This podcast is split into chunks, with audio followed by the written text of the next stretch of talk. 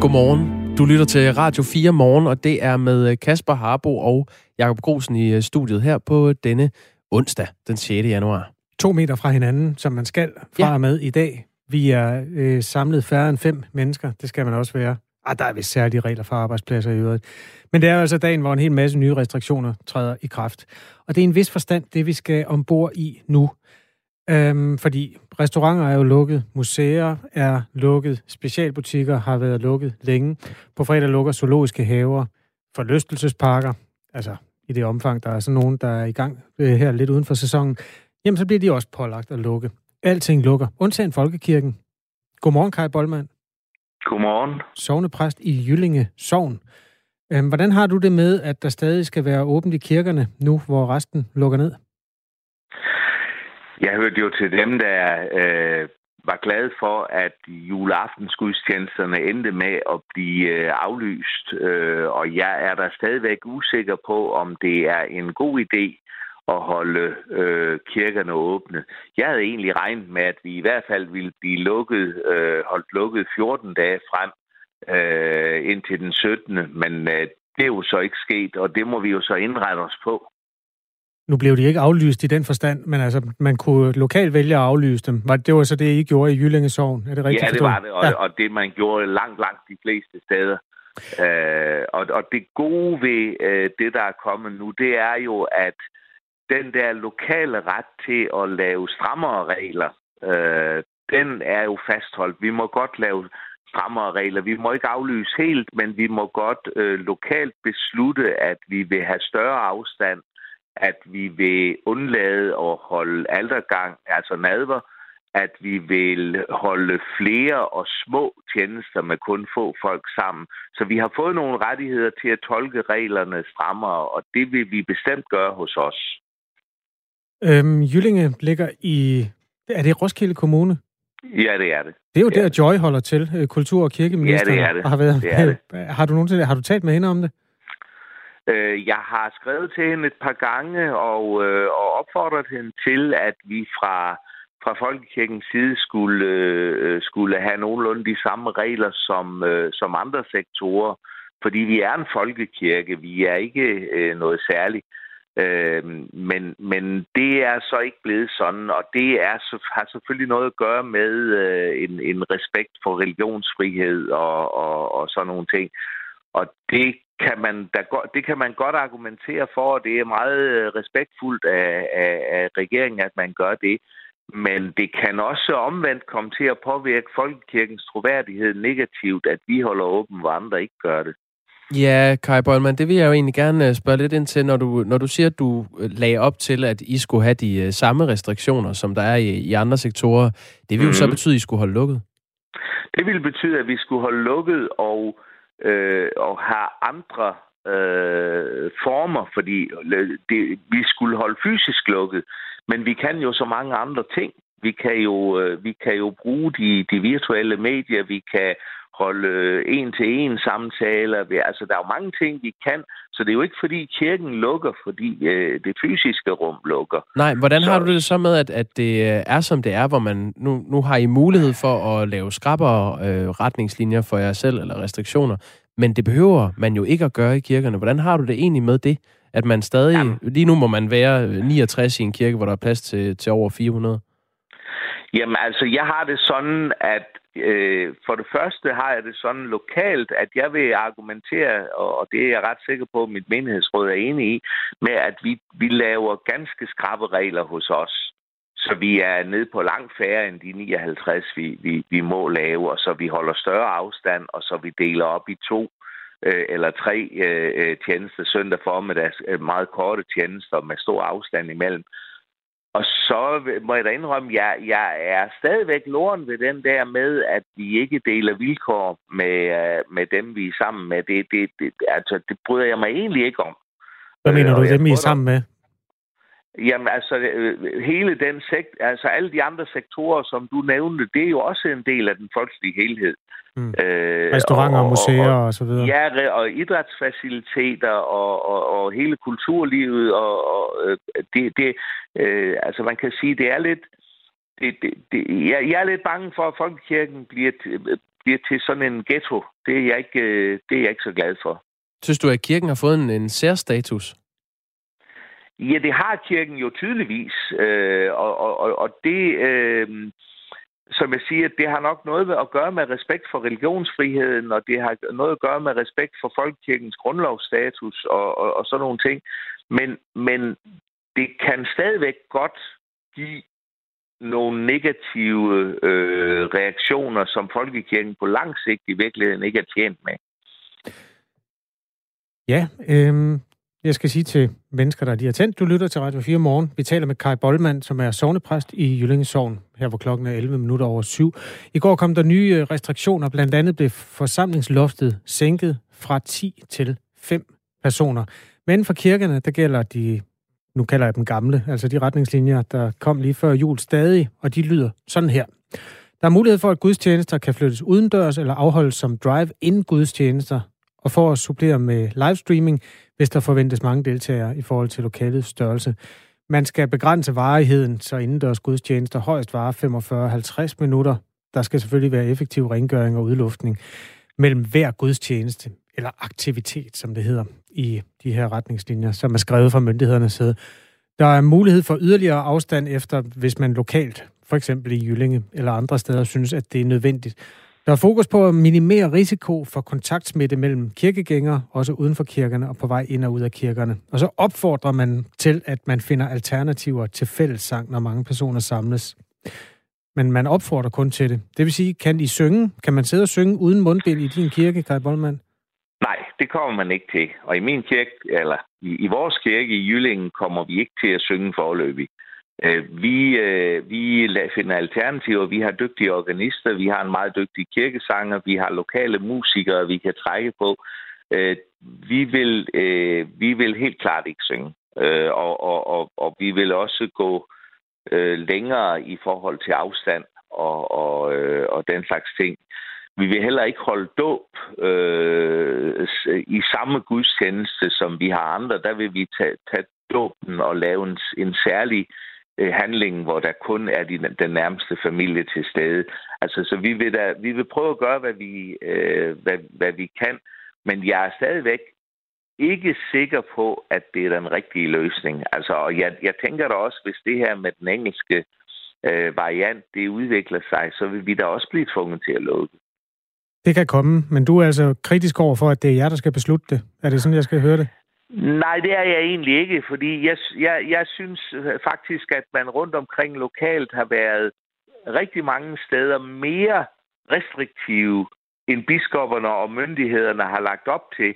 Så, så jeg er da egentlig glad for, at vi har fået lov til at stramme reglerne, fordi øh, indtil den 21. Øh, ja faktisk indtil den 23. december, så det er ud til, at vi blev tvunget til at holde gudstjenester mm. med sang.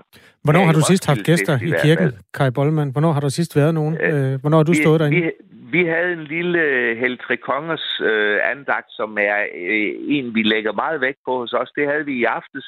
Det var uden sang. Det var med noget meget smuk musik. Hvor mange var I samlet? Var, læste jeg nogle tekster.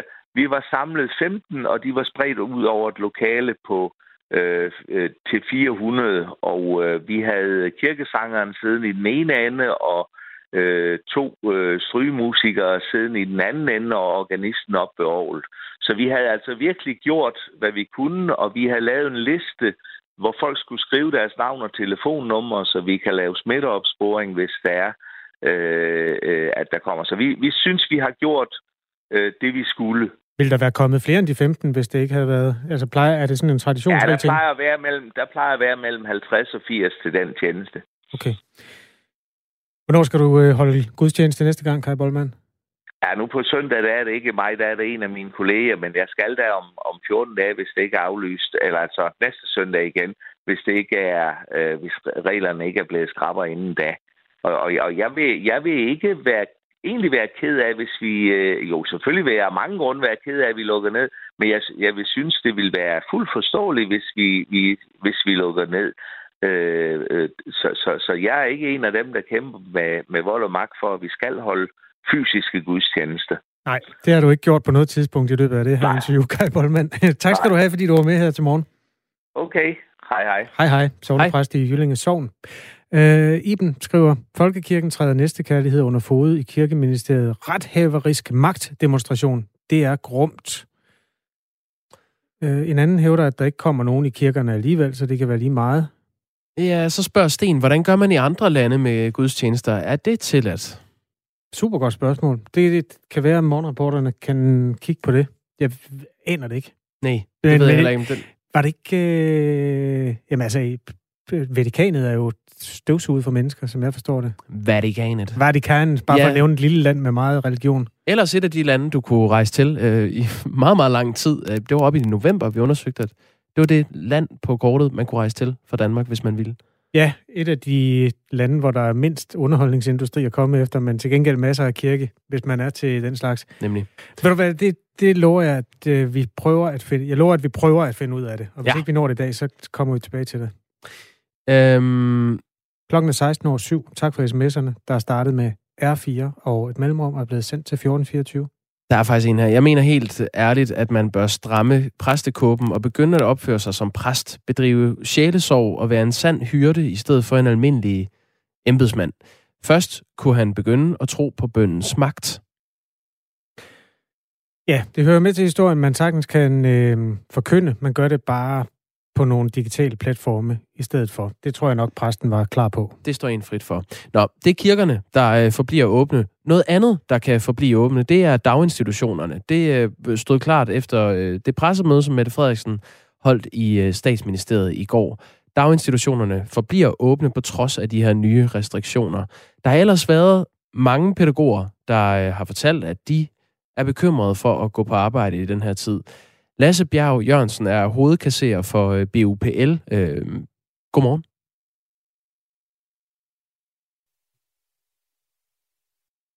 Lad os se, om der er hul igennem. Øh, er du med os, øh, Lasse Bjerg Jørgensen? Jeg kan i hvert fald høre jer. Det var godt. Nu Godmorgen. kan vi også høre dig. Godmorgen. Der var du.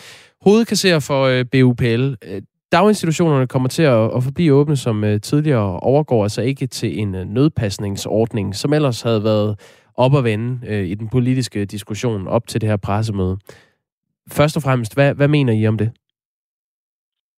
Jamen altså, vi mener jo, at vi står i en ret alvorlig situation, hvor at, at øh, de opgaver, som pædagoger løftede, som vi også gjorde i foråret, øh, er, er, sådan, er, er en så stor øh, afgørende betydning øh, for samfundet. Så vi kan jo godt forstå, at regeringen siger, at der er brug for at være, være åben. Men når det så er sagt, så, øh, så havde vi rigtig mange pædagoger, der havde en forventning om, at der faktisk ville blive lukket ned, fordi det stod jo i, øh, hvis vi indførte niveau 5, at der skulle lukkes ned. Og det var også noget af det, som børne- og ungeministeren havde sagt. Øh, men øh, Sundhedsstyrelsen har vurderet anderledes. Så nu står vi så her, og det kræver jo, at politikerne virkelig tager ansvar for, at hvis der virkelig skal være åbent, så, øh, så skal de også hjælpe til, for at det kan lade sig gøre på en tryg og sikker måde.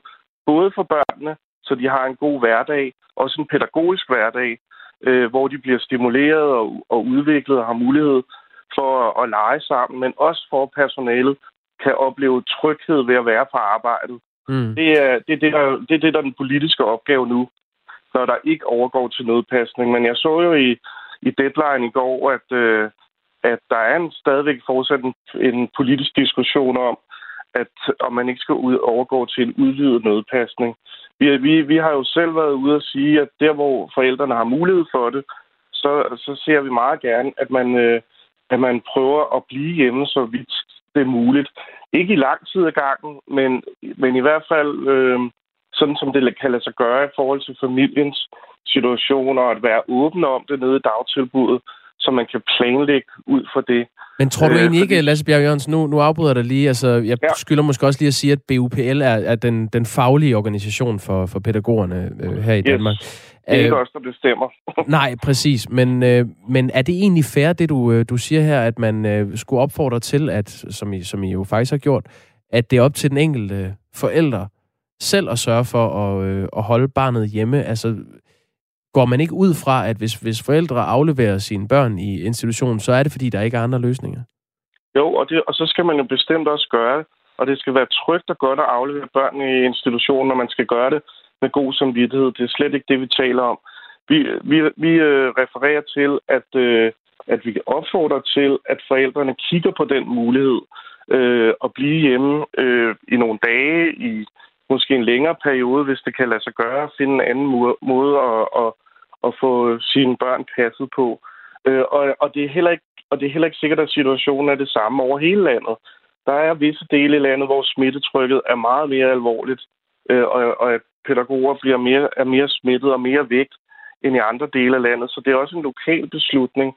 Og nej, det er ikke hensigtsmæssigt, at man selv skal kunne træffe beslutningen ud for sådan, at man sidder der ved spisebordet og skal drøfte, om, om det er i orden, at, at man afleverer sit barn. Vi havde da også meget gerne set, at der var klare, skarpe retningslinjer for, hvornår øh, var det muligt at, at, få, øh, at få sit barn i institution i den her tid. Øh, men det er der ikke, så det er den situation, vi forholder os til. At, øh, at en af mulighederne, det er, at der kommer færre børn i, øh, i dagtilbudene. Men det er jo kun én mulighed. Der er jo mange andre ting, som politikerne øh, også skal tænke over. De skal jo tænke over, at de skal skaffe ressourcer til ekstra øh, personale, pædagogisk personale, så man for eksempel kan dele børnene op i mindre grupper, øh, så man jo netop ikke smitter på tværs. Vi skal jo holde afstand. Der skal gøres ekstra rent. Det er ikke kun legetøjet. Det er også, øh, også i, øh, på stuerne og, og nok specielt øh, øh, toiletterne. Der skal skaffes øh, værnemidler.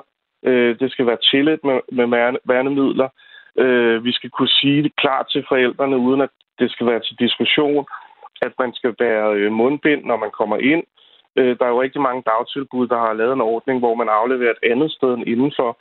Øh, så, så det er jo en hel palette af ting, der skal kunne sættes i værk, hvis, øh, hvis øh, det skal være sådan, at dagtilbud skal være åben i den her enormt svære tid, hvor Men er, pandemien er stiger. Er, er du tryg ved, at, øh, at pædagogerne kan gå på arbejde, uden at der er en, øh, en for høj smitterisiko ved det? Nej, det er jeg ikke helt tryg ved, fordi det kan jeg også høre øh, fra rigtig mange dagtilbud, hvor at, at rigtig mange øh, personaler er smittet og er væk og venter på, øh, venter på svar fra test og derfor må blive hjemme. Og vi så hører, at, øh, at der er meget få øh, pædagoger tilbage til, til alt for mange børn, og det er altså bare nogle uhensigtsmæssige situationer, fordi det er jo heller ikke en god pædagogisk oplevelse øh, for børnene at opleve, at man er bare sådan udsat for for ren øh, råpasning, der intet har med pædagogik at gøre, den, og den pædagogiske opgave, men hvor at, at, øh, at få voksne skal kunne, kunne trøstes, kan kunne sætte lege i gang, kan kunne sætte aktiviteter i gang, kunne være der, for at børnene har det trygt og godt. Så nej, det er ikke, øh, det er ikke en god situation lige nu. Men det er jo en, en lidt anden, det, det er ret interessant, det er jo en lidt anden øh, opfattelse, man har i Sundhedsstyrelsen, må man forstå. Øh, Sundhedsstyrelsens direktør Søren Brostrøm blev spurgt til, til smitterisikoen i daginstitutioner på, øh, på det pressemøde, der var i statsministeriet i går. Lad os lige prøve at høre, hvad det var, han sagde øh, til det spørgsmål. På børneområdet, lad os sige de 0-9-årige børn, så ser vi, at de er mindre tilbøjelige til at sprede smitte, og de er også mindre tilbøjelige til at blive smittet. Det kan vi se på for eksempel sådan noget som smitte i husstanden. Det gælder fra 0 til 9-årige. Det er ikke sådan, at børn ikke kan bære smitten eller selv blive smittet, men de er mindre tilbøjelige til det, og de bliver i hvert fald ikke alvorligt syge. Så børn er ikke nogen særlig risikogruppe. Når vi så kigger på de voksne, som passer børnene i institutioner, ned på erhvervsgrupper, så kan vi ikke se noget mønster i, at der er mere splitte, smitte i de erhvervsgrupper. Der er altså ikke mere smitte øh, blandt pædagogerne. Så hvorfor er du ikke tryg ved, at øh, daginstitutionerne fortsat kan holde åben? Jamen altså, jeg er ikke sundhedsfaglig ekspert, ligesom Søren Brostrøm, så, så det tør jeg ikke gå i rette med. Jeg kan bare, eller vi kan i BOPL bare se, at øh, smittetallet blandt øh, pædagogisk personale er på højde og nogle gange højere, øh, end det for eksempel er på plejehjemspersonalerne, og nogle gange på sundhedspersonalet. Det er steget og faldet lidt, fordi vi er, at der jo har faktisk været lukket mellem jul og nytår, men, men, det, men det stiger svagt igen. Øh, så der er noget her, vi skal i, i, øh, i dialog med Sundhedsstyrelsen om. Og jeg noterer mig også, at han siger, at, at smitten ikke er øh, højere blandt børnene. Men det er jo ikke kun børnene, der kommer i dagtilbud. Det er jo, det, det er jo også personalet. Jo, men det er det, han, han slutter også med at sige i det klip, jeg lige spillede. Jamen, det er bare lige for at få det helt på plads. Han siger ja. også, at der er ikke en, en øget smitte blandt pædagogisk personale. Jamen, det er altså ikke helt i overensstemmelse med de uh, tal, vi selv ser fra, fra øh, Statens Serum Institut og Sundhedsstyrelsen. Men vil du så, så siger så du så, der... at, øh, at det, som Sundhedsstyrelsen melder ud på det pressemøde, det er forkert? Nej, jeg, jeg siger, at vi må i dialog med Sundhedsstyrelsen om, øh, hvordan er det, vi læser tallene, fordi at, øh, jeg anerkender da, at hvis vi læser tallene forkert, så, øh, så, så, skal vi jo, øh, så skal vi jo belære os om det, men vi, vi kan bare se på de øh, tal, vi selv får øh, fra Sundhedsstyrelsen øh, øh, med jævne mellemrum, at, at øh, smitten blandt pædagogisk personale er høj. Så hvad det er, han helt præcis mener, øh, skal vi jo i dialog om øh, og finde ud af, hvad, hvad, hvad det handler om. Fordi at, at øh, det er jo rigtigt, at når han taler om børnene, så, så er der jo noget forskning, der viser, at, at det netop er rigtigt, at smitten blandt børn ikke er så høj. Ja. Jeg, altså, jeg har dog hørt, at med den nye mutation, så, bliver det, så smitter den øh, faktisk mere blandt børn. Så den, den viden skal vi jo også øh, dykke ned i. Det er noget, vi også har fra øh, noget, nogle studier, vi har fra England, som vi skal være mere, øh, som vi skal kigge noget mere øh, nøje på, for at finde ud af, hvad der er op og ned i forhold til... For vi, vi, vi har ingen interesse i at være inde i en taldiskussion med Sundhedsstyrelsen. Nej. Vi vil hellere finde ud af, hvor, hvor, er vi, hvor vi er synk med hinanden okay. i forhold til, hvad det er, vi skal gøre, og hvad er det, de baserer beslutningen på. Lasse øh, Bjerg Jørgensen, jeg, jeg, jeg, jeg, jeg, jeg tager lige øh, ordet en, øh, en gang igen. Bare lige for til nye lyttere. Altså, Lasse Bjerg Jørgensen er hovedkasserer for den faglige organisation for pædagoger, som, som hedder BUPL. Øhm, jeg vil gerne stille dig et lytterspørgsmål, Lasse Bjerg Jørgensen. Det kommer fra, fra Jens. Han skriver, øh, Brostrøm hævdede i går, der ikke er påvist højere smitte blandt pædagoger. Så hvis børneinstitutioner skal lukkes, skal vores private arbejdspladser vel også. Jeg arbejder sammen med 40 andre på en industrivirksomhed, og har ikke en eneste dag været hjemsendt på grund af corona. Venlig hilsen, Jens. Altså, anerkender du den præmis, øh, Jens stiller op her, at der, der er mange, der, der arbejder sammen med, med andre, og nu, nu Sundhedsstyrelsen går ud og siger, at der er ikke en øget smitterisiko ved at være pædagog i den her tid, jamen så er det vel om at, at holde dem åbent, sådan at, at børnene kan blive passet, og andre øh, erhverv kan fortsætte. Jamen, jeg kender jo ikke Jenses arbejdspladser, hvordan de har indrettet sig i den her tid. Men jeg ved jo, men jeg ved jo fra egen erfaring, at når der er mange børn og mange voksne i et dagtilbud, øh, hvor de fysiske rammer jo ikke er altid er helt optimale, men man er meget tæt sammen, og at der jo faktisk hele tiden kommer øh, løbende kommer nye mennesker ind i, i dagtilbud. Altså forældrene kommer jo i, i stor stil, og de skal være rigtig hjertelig velkomne et tæt, stærkt samarbejde, forældresamarbejde er enormt vigtigt, og forældrenes tilknytning til dagtilbud er enormt vigtigt, men det er jo bare et sted, hvor der kommer rigtig mange mennesker, øh, og, det, og det skal vi jo have styr på, hvis ikke vi, øh, hvis ikke vi kan overgå til en udvidet nødpasning. Øh, og jeg forstår udmærket, at, at man synes, at dagtilbudene har en stor samfundsmæssig betydning. Det synes jeg jo også selv, specielt hvad der foregår pædagogisk arbejde i dagtilbud. Men når det er sagt, så skal, så skal vi jo så kunne indrette dagtilbudene nu, sådan, sådan at vi kan holde åben. Og det kræver øh, mere, øh, flere ressourcer i form af, af, mere pædagogisk personale, så vi kan dele børnene op, mm. og, som vi kan, og så vi kan få mere rengøring. Altså alle de tiltag, som jeg sådan set også er ret sikker på, at der er foretaget på Jensens arbejdsplads, således at de har kunne holde julen i gang. Det er, jo det, det er jo det, vi beder om politisk, at man tager højde for nu, øh, i den her nuværende situation, hvor der skal holdes åbent. Godt. Lasse Bjerg Jørgensen, vi når desværre ikke mere. Tak, Men tak fordi du var med. Hej. Selv tak. Hej. Hej. Hovedkasserer for øh, den faglige organisation for pædagogerne her til lands, som øh, hedder BUPL. Vi kan rydde op i sms'en. Der er simpelthen 48 sekunder at rute med, fordi Dagmar Eben Østergaard leverer nyhederne om lidt. Stop øh, hysteriet, skriver en lytter. Jeg er selv i risikogruppen. Lad os i risikogruppen isolere os selv. Hvis vi vil stoppe med at leve, fordi vi er bange for at dø, lad alle andre leve normalt.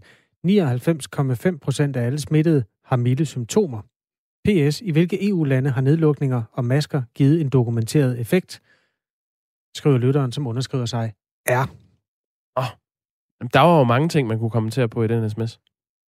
Den dokumenterede effekt kræver jo, at man har to ens lande, hvor man i det ene lukker ned af det andet, lader tingene køre videre. Det er ret svært at øh, holde op mod hinanden. Vi kan jo lave den der Danmark-Sverige-sammenligning. Det, vi vender tilbage til det efter nyhederne. Ja, med Dagmar i Møstergaard. De kommer nu. Du lytter til Radio 4. Klokken den er halv otte.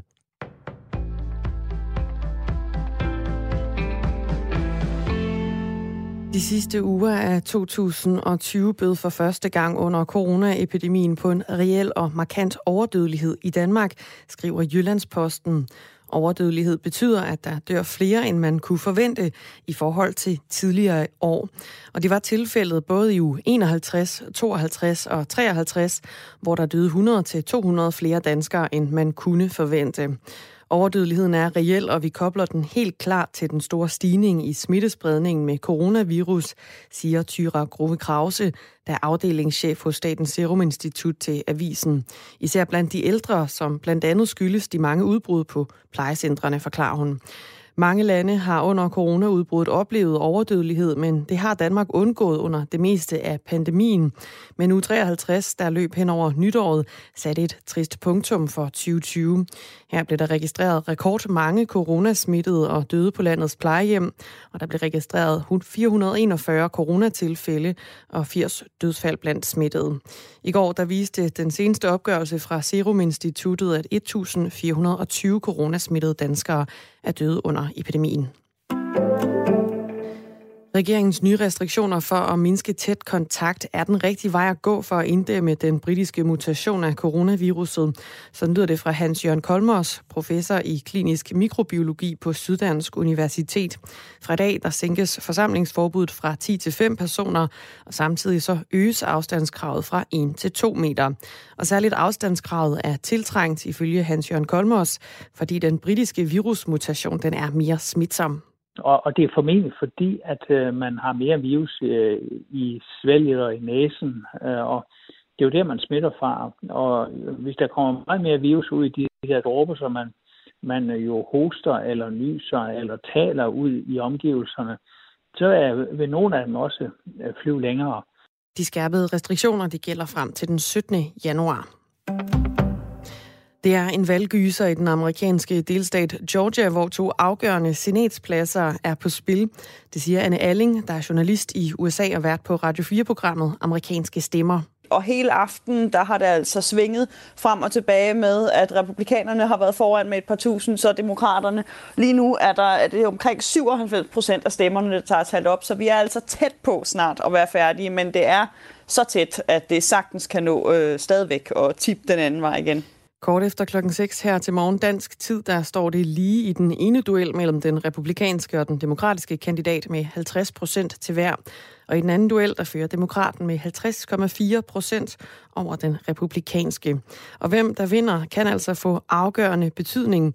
Vinder republikanerne de to pladser, så får de et flertal og kan blokere den kommende demokratiske præsident Joe Bidens politik. Og lykkes det derimod demokraternes kandidater at vinde de to pladser, så er fordelingen 50 pladser til hvert parti, og så er det den siddende vicepræsident, der afgør stemmeligheden. Og det bliver snart den demokratiske vicepræsident Kamala Harris. Udenrigsministeriet i Danmark fraråder nu alle rejser, herunder også erhvervsrejser til hele Sydafrika, oplyser ministeriet natten til i dag. Samtidig så indføres der også et indrejseforbud for udenlandske rejsende fra Sydafrika, der altså ikke har bopæl i Danmark, og det er frem til den 17. januar. Det sker for at hindre en særlig smitsom covid-19-virusmutation i Sydafrika i at blive bragt til Danmark. Det bliver både skyet og vådt i dag med sne og med slud, og så kommer det med temperaturer mellem 1 graders frost og 3 graders varme. Du lytter til Radio 4.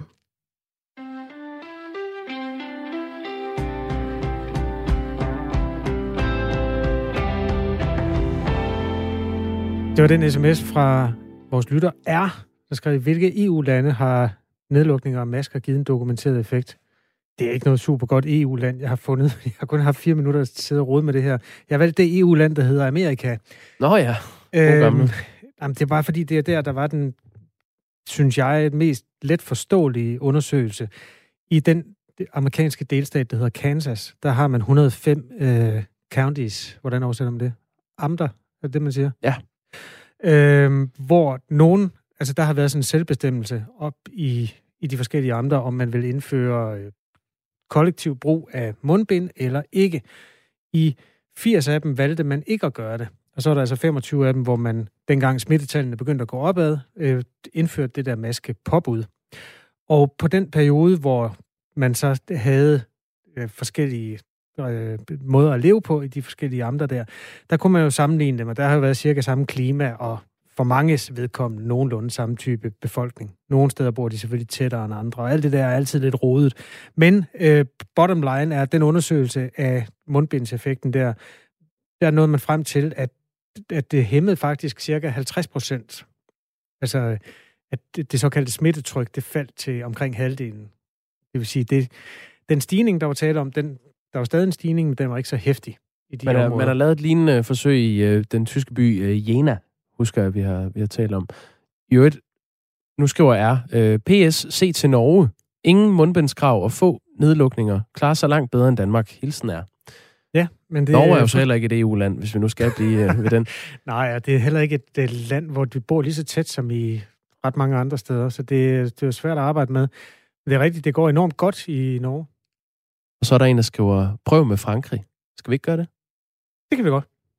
Vi tager til Frankrig. Eller det er jo egentlig ikke den historie, vi har forberedt, at vi skal tale om, men vi skal jo øh, det selvfølgelig corona-relateret ombord i det, der sker i hele Europa lige nu, hvor man er i gang med at øh, vaccinere. Det er man også i Frankrig, efter noget, der kan kaldes en slow start. Øhm, Dyveke Vestergaard Johansen bor i Paris og er med os nu. Godmorgen. Godmorgen. Det er fordi Frankrigs sundhedsminister Olivier Véran har øh, sagt, at man er klar til at optrappe og forstærke og forsimple strategien for vacciner. Øhm, det er jo efter en første uge, hvor der blev foretaget 519 indsprøjtninger. Det lyder jo helt øh, absurd i et land med 60 millioner mennesker, at det kan gå så langsomt. Øh, først, inden vi taler om det der er løsningen, så skal vi lige forstå, hvad det var, der var problemet. Hvorfor gik det så langsomt i starten? Altså, det gik så langsomt, fordi man har øh, øh, fastsat en ret øh, tung administrativ procedure i forbindelse med, at, at folk skal vaccineres. Øh, de plejehjemsbeboere, der er blevet vaccineret, de skulle først igennem et lægebesøg. Så fik de udleveret en 45 siders manual, og så skulle de øh, gå i betænkningstid i fem dage. Og så efter de fem dage, altså den her lægekonsultation, give deres accept til at blive øh, vaccineret. Og, og de her lægekonsultationer har så også været udfordret af, at der har været juleferie. Altså praktiserende læger går på juleferie også nogle gange, mm. øh, fordi det er ikke dem, der kører øh, coronafrontmaskinen. Øh, og derfor så øh, har det taget øh, ret lang tid. Ja, 519 indsprøjtninger med noget, man på en uge. Altså, grund til, at jeg hævder, at det er få, det er, fordi vi i dag har talt med en læge, der nåede at øh, vaccinere 131 mennesker i går. Ja. Og ja, øh, så er der blevet vaccineret, gudskelov kan man sige, fra Frankrigs øh, vedkommende, altså vaccineret mm. flere tusind siden øh, søndag, i hvert fald hvis man skal tro de udmeldinger, der er kommet fra sundhedsministeren. Hvordan bliver det taget imod i Frankrig? Altså man kan sige, de franskmænd, jeg har, har talt med, øh, reagerer på det her langsomme tempo. Øh, øh, altså på den ene side er der en, der sagde, sagde til mig sådan, det er jo egentlig forstående nok, fordi de gør det for at imødekomme øh, altså, vaccineskeptikerne, som der er rigtig mange af her. Men, men, men altså, andre vil jo gerne have, at det går op i tempo. Der var blandt andet en ung fyr, der sagde til mig, at det her det er jo en katastrofe for min generation, som har har været øh, altså, øh, for, altså, i nedlukning et år og ikke kan leve det ungdomsliv, vi skal leve, og også i forbindelse med uddannelse, øh, jo sidder i en situation, hvor de måske skal køre deres første år på universitetet bag en computer og ikke har nogen kontakt til deres lærer eller medstuderende. Så, så, så, så der er jo mange, der virkelig ser frem til, at det her kommer op i tempo. Når Frankrig er et spændende land at følge i forhold til vaccine mm. og strategi og udbredelse, så handler det også om, at næsten halvdelen af franskmændene er i en eller anden grad skeptikere over for vaccinen. Ja. Ifølge en meningsmåling fra sidste uge fra øhm, et større øh, analyseinstitut, så er det kun 40 procent af franskmændene, som er helt 100 procent sikre på, at de vil lade sig vaccinere. Og det varierer jo så øh, som regel. De mm. fleste lande har øh, mindst dobbelt så mange mennesker, der siger øh, ja tak. Den skepsis, hvad har den fyldt i forhold til den strategi, som man har valgt fra myndighedernes side for at få befolkningen mm. vaccineret? Ja, altså der er forlydende om, det er ikke øh, bekræftet officielt, men der er forlydende om, at, at en af grundene til, at man er gået forsigtigt til værks, det er jo på grund af den her øh, vaccineskepsis. Det sagt, så skal man også huske på, at den her antivaccinebevægelse og, og nogle af de meningsmålinger, der bliver lavet, altså der er blevet lavet, det handler jo også om de normale børnevacciner, som altså, det har været der et stykke tid, den her antibevægelse. Ikke? Øh, men en, af, en anden grund til, at man går forsigtigt til værks her i Frankrig, det er jo også, at man har øh, tidligere haft en del øh, meget alvorlige skandaler i sundhedsvæsenet. Jeg kan blandt andet nævne en, det var det, der hed øh, HIV-blodskandalen, som kom frem i start 90'erne, hvor man fandt ud af, at man i midt-80'erne simpelthen havde givet HIV-blod til patienter, og man havde faktisk vidst, at der var risiko for, at der var HIV i blodet, og, og, og, og det simpelthen øh, gjorde, at folk altså, er døde af, af AIDS ikke? Øh, på grund af den her skandale. Så man har også en, en tradition for at gå meget, meget forsigtigt til værks i Frankrig, fordi man vil sikre sig juridisk, og man er bange for at træde forkert. Internt mellem magthaverne er der også en, en diskussion mm. om de her ting. Uh, Emmanuel Macron har sagt til uh, avisen Le Journal de Dimanche, at uh, vi vaccinerer i samme tempo, som en familie går søndagstur. Altså, det, det er jo en kæmpe kritik fra præsidenten. Hvad får ja. han uh, ud af at uh, kritisere sine egne myndigheder? Er det ikke hans altså, egen skyld? Altså, jo, altså det er jo, det er jo også det, folk siger. Man kan sige, øh, den her øh, sætning med, at, at det ligesom at gå søndagstur, det var blev lækket til avisen. Altså han har ikke sagt det officielt, ah, okay. men han har officielt været ude og kritiserer os og sagt, at det her skal gå hurtigt, og der skal ikke være, altså og sagt til sundhedsministeren, den der 45 siders øh, journal, altså manual, den kan du øh, arkivere lodret, ikke? fordi at det er jo for kompliceret. Øh, men en, det var sjovt, en jeg talte med, han sagde til mig sådan, at altså, Macron han går ud og prøver lidt at være den svenske konge. Øh, jeg ved ikke, om I kunne huske, at den svenske konge har været ude og kritisere den svenske strategi, og det har skabt skandale i Sverige, ikke? fordi han jo ikke må være politisk. Øh, og det gør mm. han jo, fordi at han prøver at skabe distance til problemerne, øh, og vise, at han er handlingens mand. Men øh, Macron, han er ikke den svenske konge. Han er jo den ansvarlige politiker, der skal sørge for, at tingene sker, selvom der er en adskillelse af altså præsident og regering, så er det jo ham, franskmændene vil se som ansvarlig, øh, og ham, der har kommandoen. Øh, men han prøver at distancere sig selv til de her problemer, og, og det kan vi måske også komme lidt ind på, fordi der er jo snart valg i Frankrig. Ja, det så. kunne være meget spændende. Det, er det maj næste ja. år? Altså 2022? Ja, det er, Ja, altså det er i maj øh, 22, øh, at der er præsidentvalg. Og det er jo, altså corona-håndtering vil jo blive et valgtema, og det har jo enorme store økonomiske konsekvenser, altså hvis de ikke lykkedes med den her vaccinekampagne, fordi at, at, at som jo alle ved, vi kan jo ikke, ingen af os kan jo komme i gang igen og få økonomierne til at køre, før vi er sikre på, at vi ikke kan blive smittet. Altså. Ja. Så så, så, og det, det er jo det, det handler om, at han kører et politisk spil. Øh, altså spørgsmålet er jo så, om, om franskmændene vil acceptere det i forhold til så alvorligt et spørgsmål. Altså da jeg så de der udtalelser, så tænker jeg, altså er det nu så motiverende for, for det sundhedspersonale, der, der løber hurtigt for at prøve at få det her lykke, til at lykkes, ikke?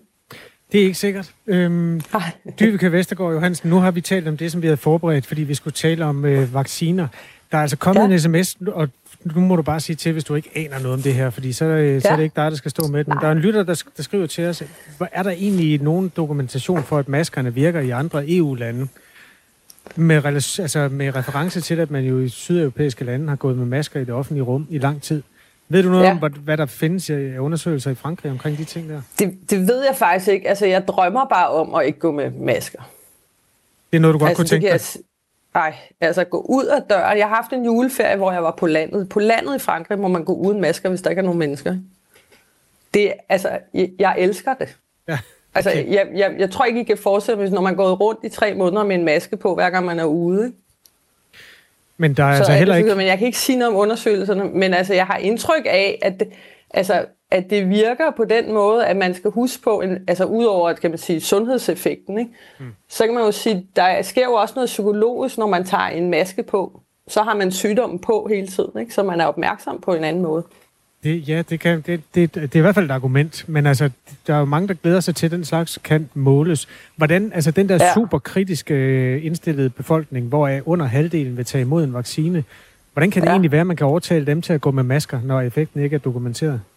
En bøde på 1000 kroner, hvis du ikke gør det. ja, okay, fedt nok. Nej, men altså, det, det, er jo, altså, det er jo sådan, altså, det er hårdt mod hårdt. Jeg har også diskuteret med franskmænd, fordi at, at der er alle de der regler, ikke? Og så, så talte om for eksempel med et lægepar, som sådan sagde sådan, Nå, så skriver vi bare, altså, du skulle have haft de her passersedler, ikke? Okay. Og så siger den, så går vi en tur, altså du må kun gå ud en time, så skriver vi bare to sædler og smider den ene ud, og så siger jeg, I læger, ja, du er dansker, ikke? Altså fordi vi overholder regler i Danmark. I Frankrig er det sådan lidt mere loose, ikke? Det forklarer noget af det. Tak skal du have. Ja. Dyvike Vestergaard Johansen. Det var så lidt. Journalist i Frankrig, bosat i Paris, hvor man altså går med masker. Relateret til, øh, nu handlede det her interview jo egentlig indledningsvis om, øh, om vacciner og vaccineindsatsen i, øh, i Frankrig. Vi har fået en, øh, en sms, der er relateret til det med vaccinationer, bare herhjemme. Der er en, der skriver, godmorgen, kan I hjælpe? Jeg har et spørgsmål angående, at man for nogle dage siden fandt ud af, at der kunne vaccineres to ekstra personer med det samme vaccineglas. Det var en rimelig stor nyhed, forståeligt nok. Men kendte man ikke mængden i vaccineglasset, og kendte man ikke mængden, der skulle indsprøjtes i folk, burde det så ikke bare være simpel matematik at regne ud, hvor mange mennesker vaccineglasset er til? Tak for et godt program. Tak for en god sms. Øhm, har du haft tid til at kigge på det? Ja, øh, og det er jo rigtigt nok. Det lykkedes øh, det danske sundhedspersonale at trække flere øh, doser vaccine ud af de her hætteglas, øh, som man har fået øh, leveret indforventet. Øhm, man vaccinerede faktisk i Region Hovedstaden øh, 200 personer mere end de 1000, man havde kalkuleret med. Årsagen til det, det er, at man øh, fra vaccineproducentens side, altså fra Pfizer, øh, BioNTechs side, har sikret sig mod eventuelt spild ved at putte en, øh, en lille mængde mere vaccine i hætteglassene. Øh, sådan at hvis der var noget, der gik tabt, så kunne man stadig vaccinere dem, man skulle. Og det er altså dem, man har været dygtig til at udvinde vaccinen af de her hætteglas, Derfor har man kunne vaccinere flere. Det er svaret. Tak for det. Selv tak. En anden sms handler om mundbind.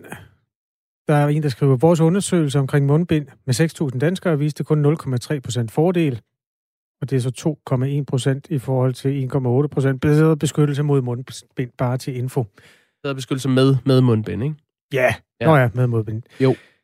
Øh, skal vi lige rise op, hvad det er. Det, fordi det, det var en undersøgelse, der blev foretaget i foråret, og den undersøgte, hvor godt den beskyttede den enkelte mod at blive smittet. Den undersøgte ikke, hvor meget man smitter, hvis man bærer mundbind. Nej. Nej, det er vel den korte version af det. Øhm, og man kan heller ikke rigtig kalde det 0,3 procent, når det er forskellen på 2,1. Og det er virkelig teknisk det her, men det der hedder 0,3 procent på ingen, fordi den reelle beskyttelse så svarer til et eller andet sted mellem 10 og 12 procent. Det er sådan set også lige meget, fordi det bliver en, noget baks med tal. Men øh, det er ikke blevet undersøgt, hvordan et samfunds generelle smitteudbredelse bliver påvirket af, at man pålægger befolkningen at øh, gå med mundbind. Det kunne simpelthen være så dejligt, hvis det var afklaret en gang for alle. Så slap man for at diskutere det. Ja, det kunne være rart, og også en god motivation, øh, hvis man med sikkerhed vidste, at det bare, øh, det bare fungerer med de beskyttelsesmasker. Øhm, jeg nævnte det der med, med Jena, den tyske by, øh, før. Det var noget, der kom i, øh, i sommer, et studie, at mundbind bremsede smitten i øh, Jena, øh, hvor man fik borgerne til at, at gå med, med masken, og det viste sig altså at være en øh, effektiv, øh, et effektivt værn mod øh, smittespredning på det tidspunkt.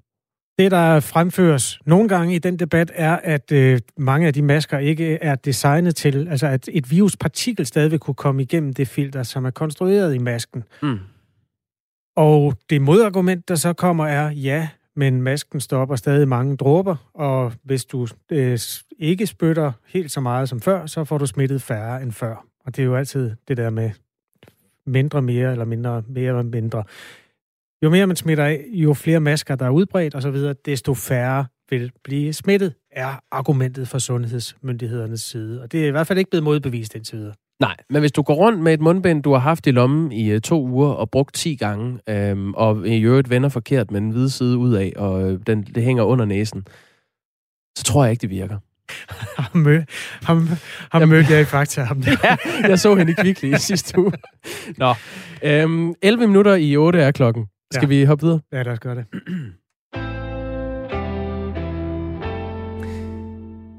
Handicappede føler sig glemt i øh, vaccineplanen. Det øh, skriver Kristi Dagblad her til morgen, så vi bliver lidt ved, ved det med vaccinerne. Øh, både danske handicaporganisationer, øh, organisationen LEV og Sjældne Diagnoser, der er en sammenslutning af 56 øh, patientforeninger, fortæller, at de får mange opringninger fra øh, bekymrede medlemmer, der føler sig overset og er usikre på, hvornår de kan blive vaccineret. John Simonsen er øh, far til en 39-årig øh, udviklingshemmet kvinde og bestyrelsesmedlem i pårørende foreningen Landsbyen Sølund. Og med her i Radio 4 morgen nu, John Simonsen. Godmorgen. Godmorgen. Hvis det stod til dig, hvornår skulle din 39-årige datter så vaccineres? Ja, allerhelst i dag jo.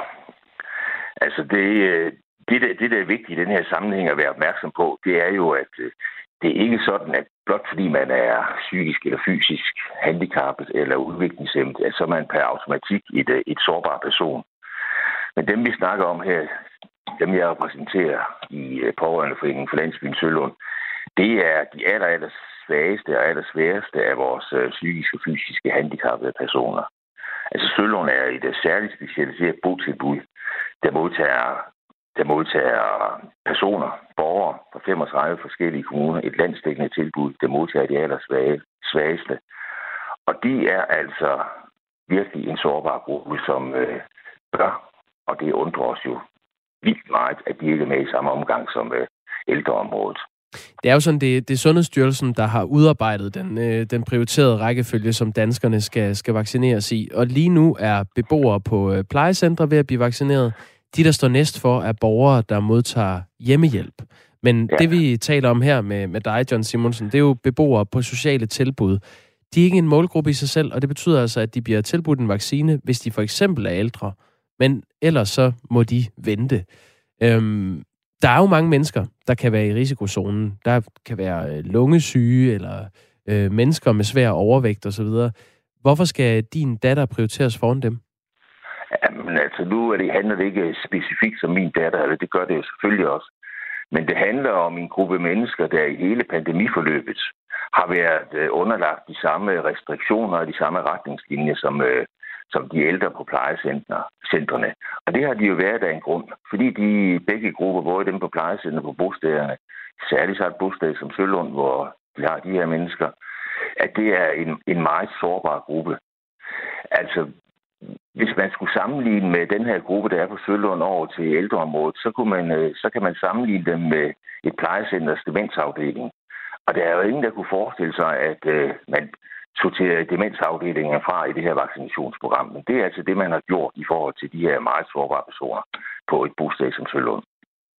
Vil du ikke prøve at beskrive, hvordan øh, din datter kan reagere, hvis der er noget, der bliver øh, frustrerende for hende, eller noget, hun ikke forstår? Det, det vil jeg gerne. Altså, hun er, som sagt, som du sagde, en 39-årig kvinde. Hun har et, øh, et funktionsniveau, som er meget svingende, men øh, fra ja, et år, to, tre, fire år nogle gange. Hun har ikke noget sprog. Og øh, hun, man skal virkelig kende hende og for at kunne aflæse og forstå hendes signaler, og derfor kræver det også et meget specialiseret personale.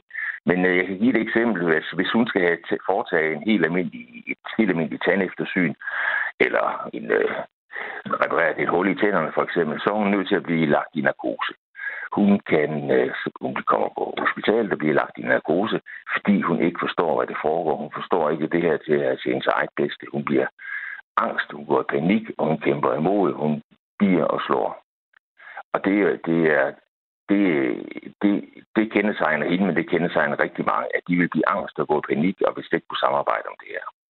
Og det er så derfor, at du er øh, bekymret for, hvis, hvis øh, nu er det din datter, vi tager udgangspunkt i, men det kunne også være mm-hmm. øh, nogen, der ikke var din datter, men der, der har samme øh, øh, situation, at så vil man, øh, hvis de bliver smittet, øh, reagere, være udadreagerende og ikke forstå, hvad det er, der sker, hvis man prøver at hjælpe dem i den situation. Ja, lige præcis.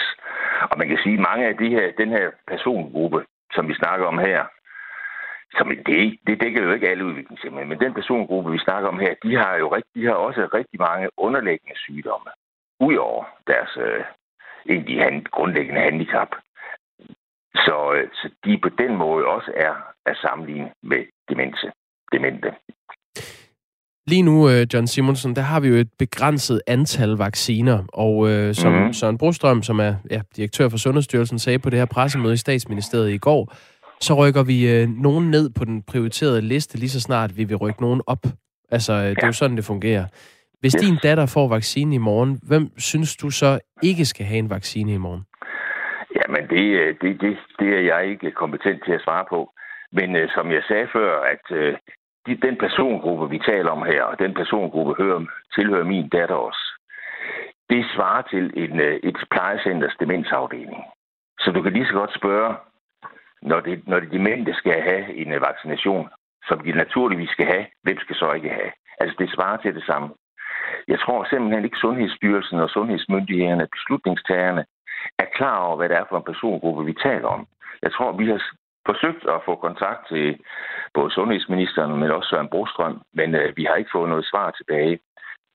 Jeg er sikker på, hvis de ved, hvad for en gruppe vi egentlig taler om, så vil de erkende, at det er en fejl, og det er en misforståelse. og selvfølgelig skal de med i den her omgang.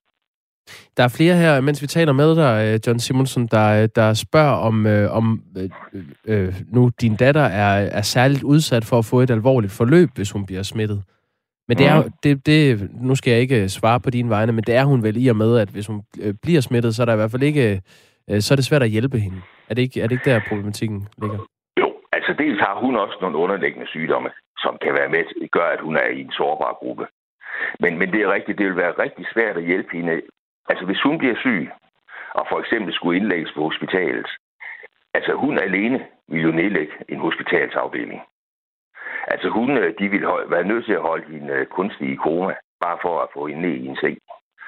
Og tænk så, hvis hun skulle have ilt, og så videre, så videre, ikke?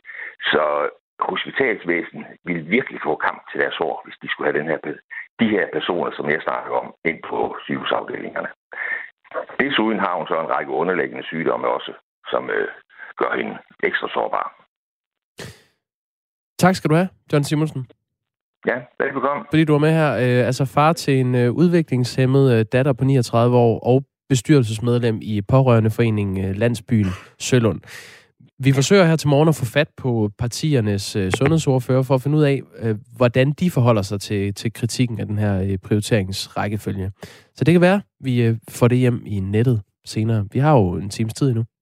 Det har vi. Det her radioprogram hedder Radio 4 Morgen. Det er mellem 6 og 9 alle hverdage, at vi samler op på nyhedsstrømmen og perspektiverer dem på forskellige måder. Der er kommet noget post fra mennesker, der hører det her radioprogram. For eksempel en, som, ja du ved, hvem du er, endetal 34, som skriver, jeg kører på mit tredje mundbind, siden forbuddet blev indført. Det var bare det, jeg vil sige. Citat slut. Det lyder fandme ulækkert. Men det er dog blevet skiftet to gange. Øh, vi har også Henrik i postbakken, der skriver, Godmorgen til jer. Husk på, at mundbind beskytter også mod grimme mennesker og dårlige ånde. Det er rigtigt. Men ens dårlige ånde bliver sendt lige lugt tilbage i næsen, øh, har jeg hørt. Det er rigtigt. Paul skriver, tak for god morgenservice, øh, og supplerer og bytter lige oplysninger her. Han, han skriver tilbage til os, dagen i dag i Sverige hedder 13. dag jul. Nej, prøv igen. 13, jamen jeg kan vide, jeg aner ikke, hvordan man udtaler det. 13. Dark Jul. Og er helligdag. Her er indrejseforbud for pårørende, men til gengæld intet maskepåbud. Tak for hjælpen, Poul. Godt. Øhm, der kommer også en her fra, øh, det er Mette og Palle øh, fra Nørrebro, der skriver ind sammen. Godmorgen. Jeg skal ikke vaccineres mod covid-19. Min mand vil gerne vaccineres. Han lider af kol på grund af partikelforurening i København, og han venter på øh, at få indkaldelse besked fra e-box Anytime. De havde jo IT-problemer i går. Pinligt. Og en fadese i vores digitaliserede Danmark. Ja, det kan man sige. Man kan også sige, at vi øh, trods alt er nået længere end mange andre. Vi har lige været i Frankrig lidt tidligere, hvor man på den første uge nåede at vaccinere 500 mennesker. I Holland begynder man først i dag. Det er også noget, der rumler politisk. Hvordan hulen kunne man øh, være så længe om det. Et af problemerne, man har haft i Holland, var, at man ikke var klar over, at øh, den vaccine, som man så endte med at have købt, skulle opbevares ved omkring 70 minusgrader. Så ja. der var nogle kapacitetsproblemer der. Det er godt, man ikke uh, er den, der skal stå og forklare en befolkning, hvorfor man ikke havde et køleskab, der kunne det. Det er en ærgerlig situation. Glædeligt 13. dag jul. Øhm, jeg kan supplere med, at det er Hellig Tre Konger. Øh, det er den 6. januar. Ja, og hvad er nu historien her om øh, den hellige dag? Ja, vise mænd fra Østerland besøgte Jesus i Bethlehem. Det var øh, tre kloge mænd. De blev kaldt konger, men jeg tror ikke, de var konger over hver deres land. Kasper, Melchior og Baltasar, de kom fra hver deres verdensdel, angiveligt. Jeg er lidt usikker på, hvilket land de var konge over. Men øh, det er i virkeligheden også bare en budbringer om, at nu slutter julen. Det ja. juletræ, der har stået og blevet brunt i hjørnet, det skal ud nu. Guld, røgelse og øh, skåret myre var det, det, de havde med. Nu er klokken blevet 8.